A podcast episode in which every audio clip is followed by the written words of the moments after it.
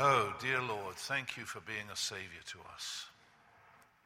Knowing who we are, coming to us one by one. And even as you gave yourself for us, it was as if you gave yourself for us one by one. And as you come looking for us to rescue us, it's one by one. Lord, take my lips and speak through them. Take our minds and think through them. Take our wills and bend them to your own. And take our hearts, Lord Jesus, and set them on fire with love for yourself. We pray this for your name's sake. Amen.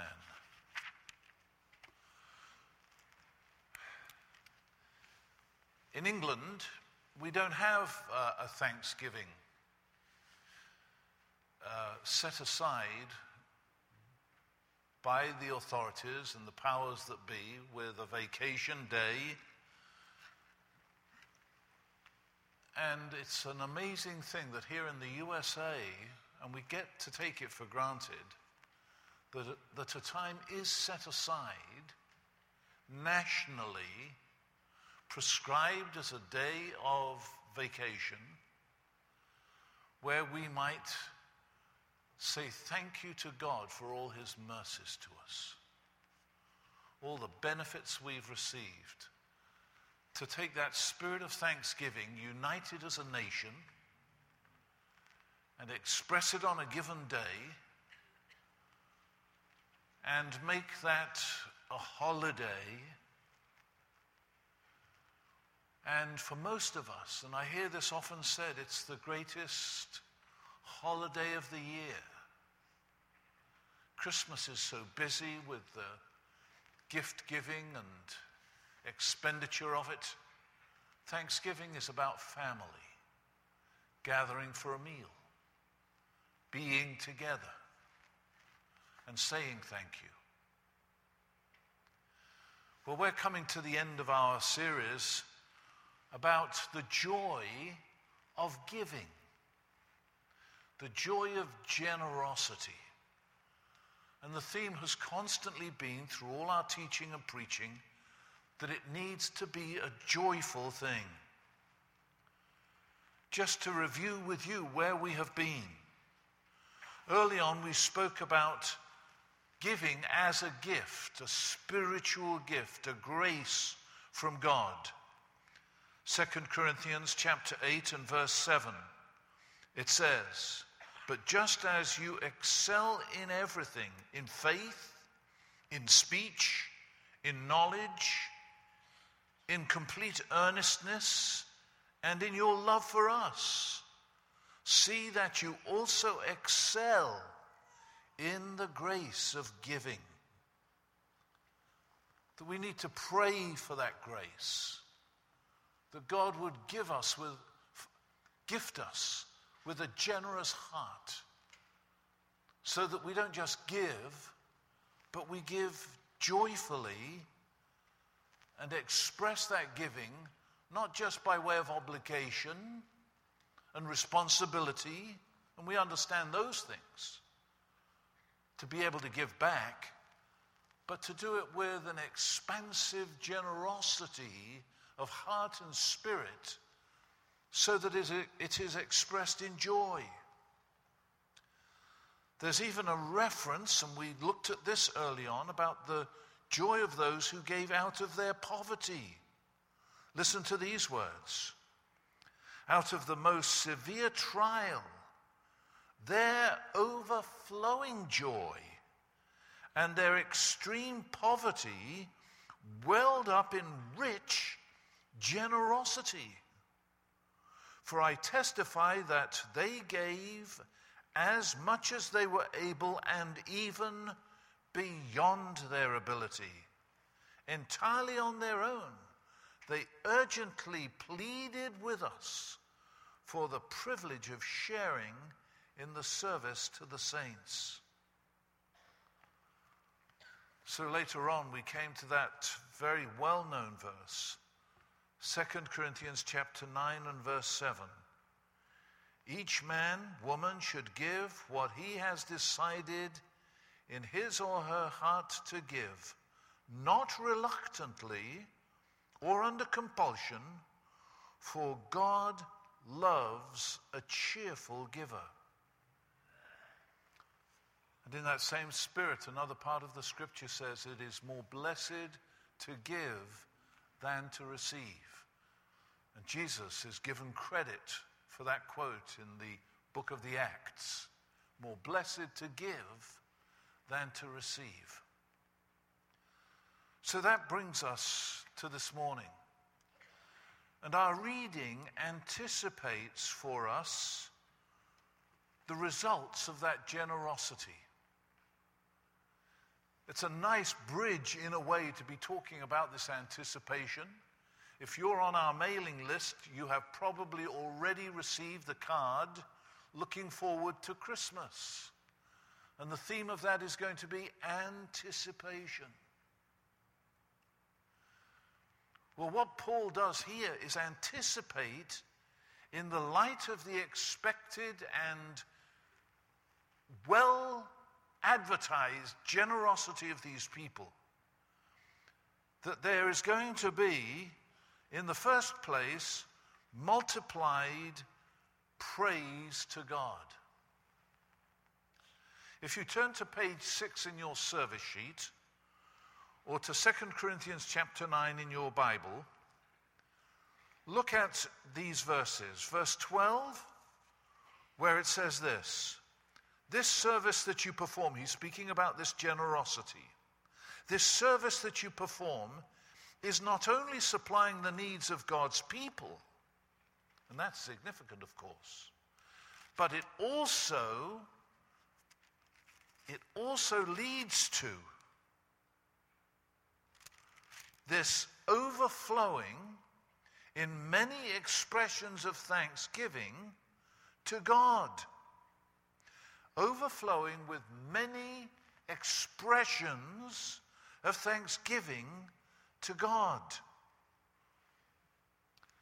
There's a human element in giving that meets people's needs and people are grateful.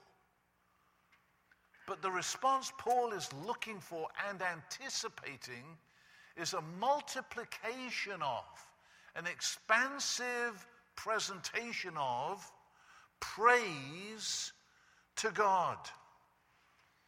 Verse 13 says something very, very similar. Because of the service by which you have proved yourselves, men will praise God for the obedience that accompanies your confession of the gospel of Christ and for your generosity in sharing with them and with everyone else. It really all ends up being about the Lord. So that when we give, it's not just giving to meet a need. It's as if we are placing it in the hands of our Lord Jesus. When we give, it's not merely out of obligation, but as an act of worship to give God pleasure. God is pleased. He loves a joyful, cheerful giver. God Himself is the ultimate giver. His persona is about giving. God so loved the world that He gave. And when we worship Him with all that we have, listen, with all that we have, it's not about 10% off the top that's for God. When we give our lives to Him, we give it all to Him. Our homes belong to Him. Our careers belong to Him. Our investments belong to Him. Our giftedness, whether we're athletes or managers or workers at a gas station or whether we're students at school, whatever is our pastime in sport and recreation, our vacation time, all of it is His. Don't ever mistake the giving to God that the bit that you give Him is the bit that's His. It's all His once we give our lives over to Christ. And He comes and sits on the throne of our lives.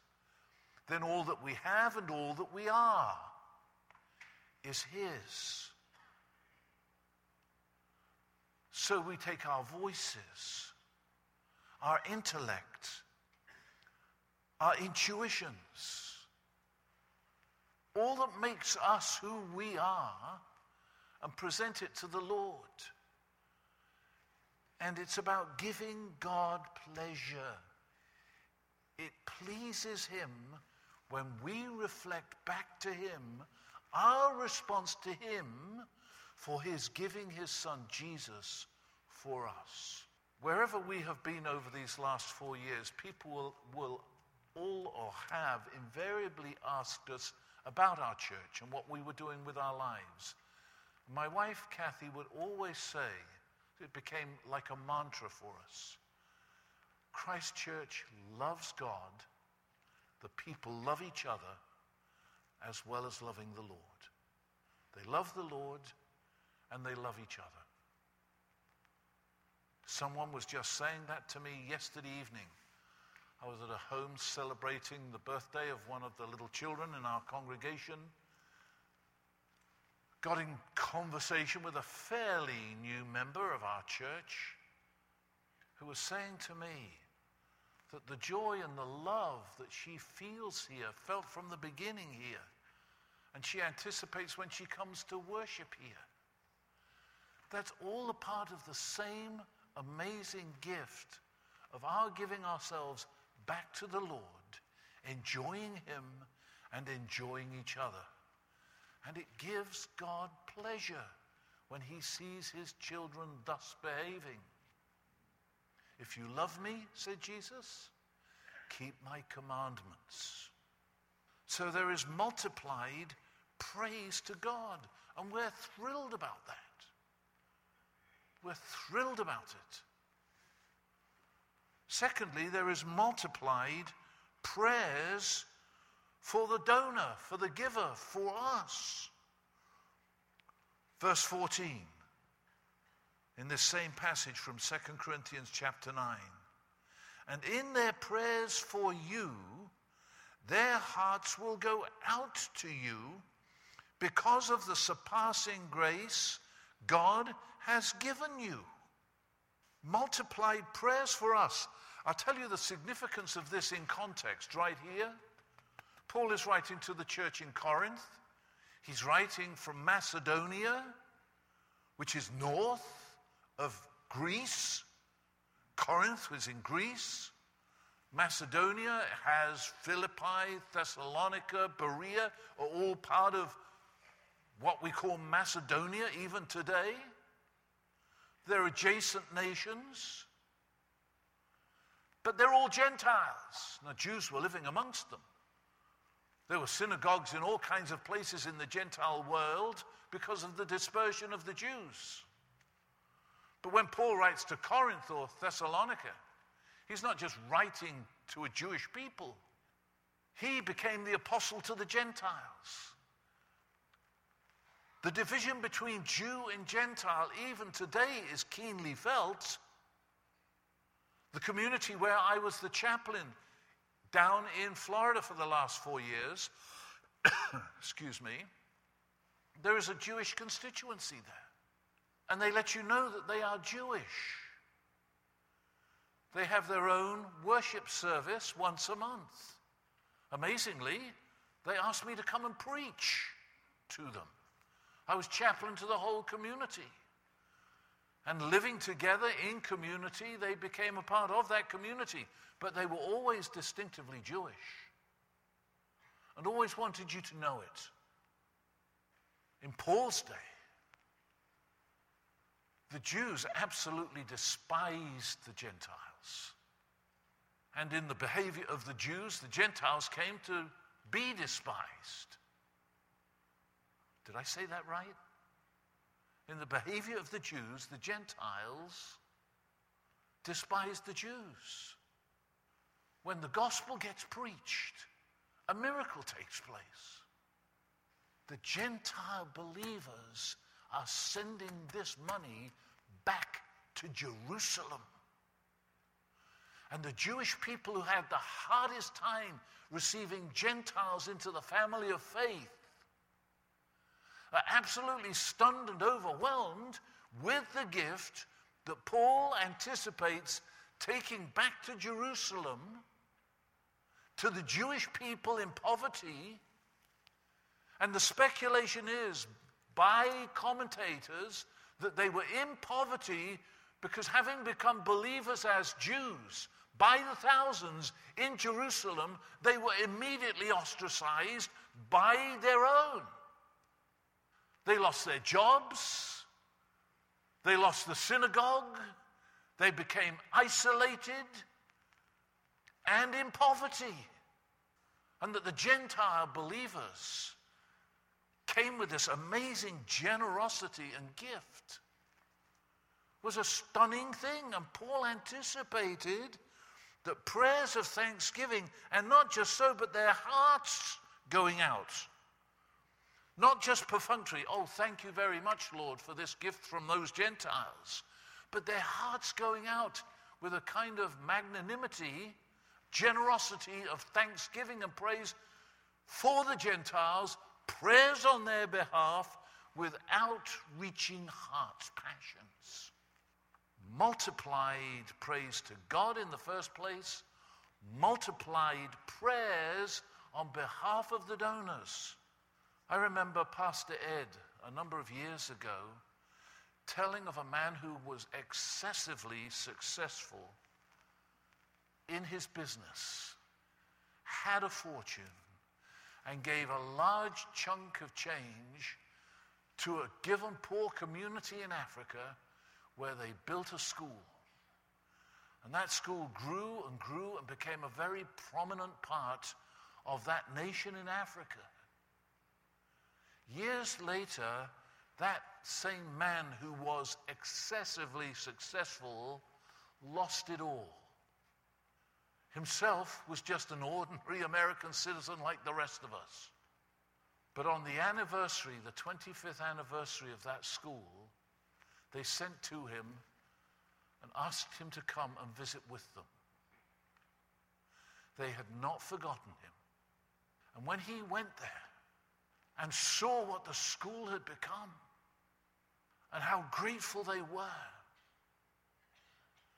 that his investment in them transcended, superseded anything that he now had back home. But that gratitude and their thanksgiving on his behalf was overwhelming. The close of this reading, the close of this teaching, is verse 15, the last verse of chapter 9, where Paul absolutely has to return to his gratitude to God.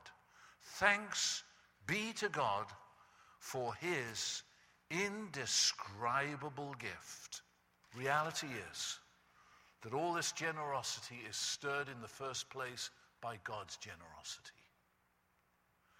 God's gift to us, described here as indescribable, spoken of as how do you express a thanksgiving for something that's indescribable? It relates back to chapter 8 and verse 9. Listen to these words. For you know the grace of our Lord Jesus Christ, that though he was rich, yet for your sakes he became poor, so that through his poverty you might become rich. As we began saying, it's all about God and multiplies, multiplied praise to Him. So here you have Paul returning to that same theme. Thanks be to God for his indescribable gift. You know, for those of us who've been Christians for any length of time, our tithing and giving becomes a habit, almost without thought. It's just we take it for granted of ourselves. My wife and I, from our very first days of marriage, and I for myself, and I know the same was true coming out of Kathy's family the way she grew up. But once I became a believer, when I heard what tithing was, and I didn't even know the word till I heard some teaching on it, and I asked what it was. And my pastor told me personally it's 10%. From the meager earnings that I had as a teenager, began to give 10%. And in a rather perfunctory way, and even now with our, in our marriage and with our giving together, it can almost become a habit, like just cleaning your teeth, turning up in church, saying the Lord's Prayer. You go through the motions without the passion. And I do trust that across this series of teaching, God has stirred in you a passion, a desire, a longing, and an expression of generosity that is more than just a habit. There's a remarkable example back in the 1800s. Queen Victoria her Majesty, the Queen of the whole of the British Empire that spanned the globe, which took in India, Australia, New Zealand, Canada, the Bermudas. It was a vast empire.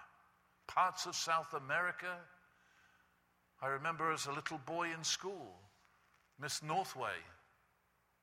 Yeah, that was her name, Miss Northway, teaching us. She showed us a map of the world and there was a given color for the British Empire, and there it spanned the globe. She said, The sun never ever sets on the empire. And us little boys sort of went, hmm. Well, that empire's done gone.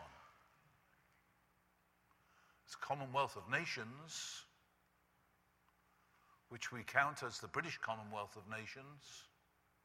I have become an American, by the way. Don't mistake these words. But Queen Victoria, Her Majesty, was given a gift by the young ruler, a Maharaja, a young ruler of the Punjab.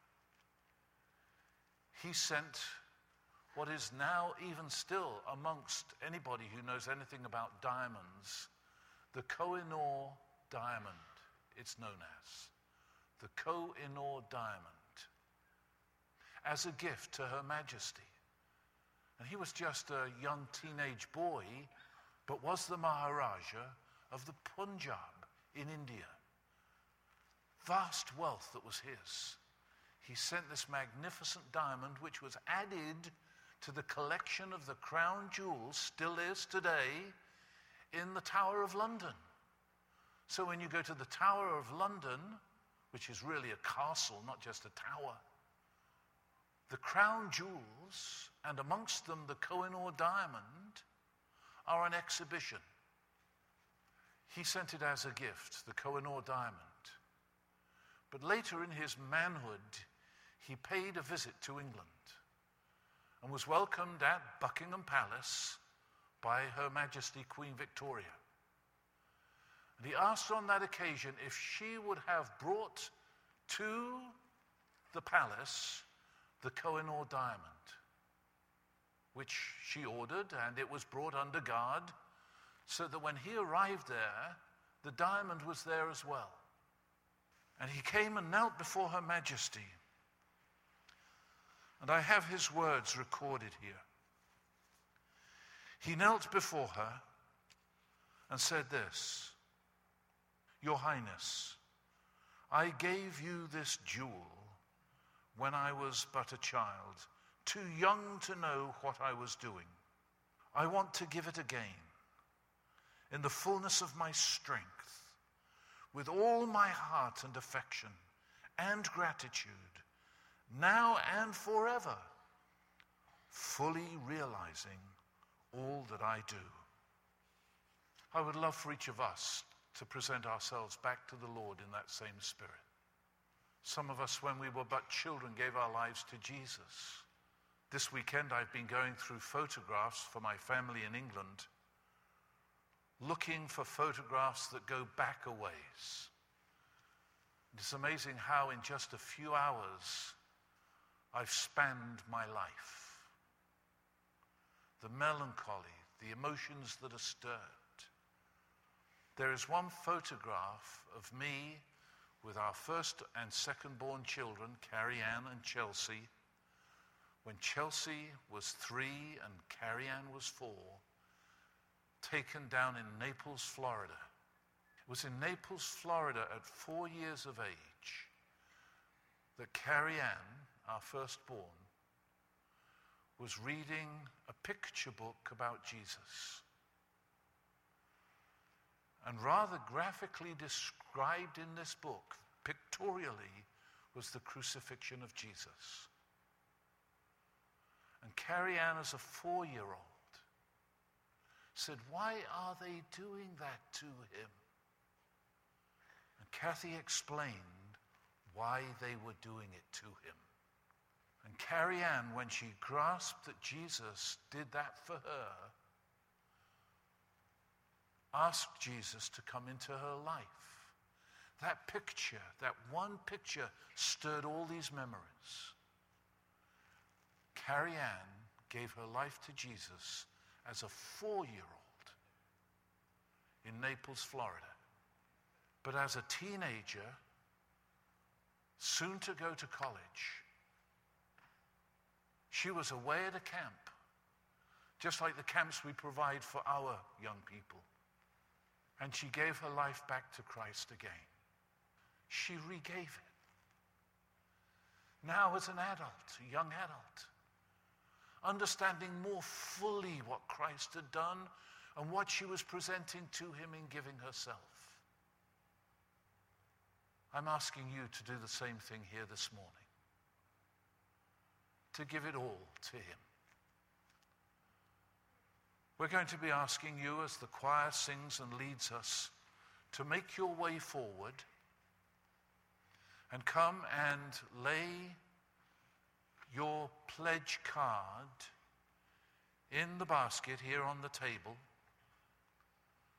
Sort of a, almost a virtual matching cornucopia on the Lord's table in front of you. Spend a moment. Don't stay too long unless you're completely overwhelmed, and then we'll understand. But give yourself back to the Lord. Present yourself to Him, of which your pledge for next year's ministry is but a token and symbol. You're going to give Him your all. Present yourself to Him. So, this is a kind of recommitment altar call.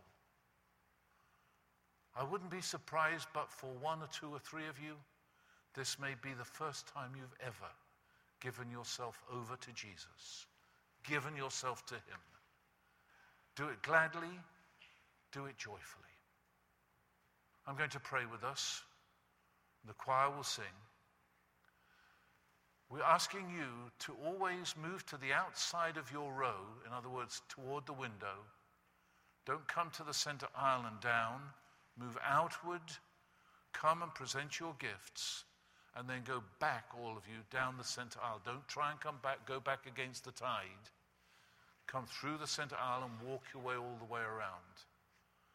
Pastor Barry and I will be down there greeting you as you come away from the Lord's table. And that's always a joyful thing for us as well.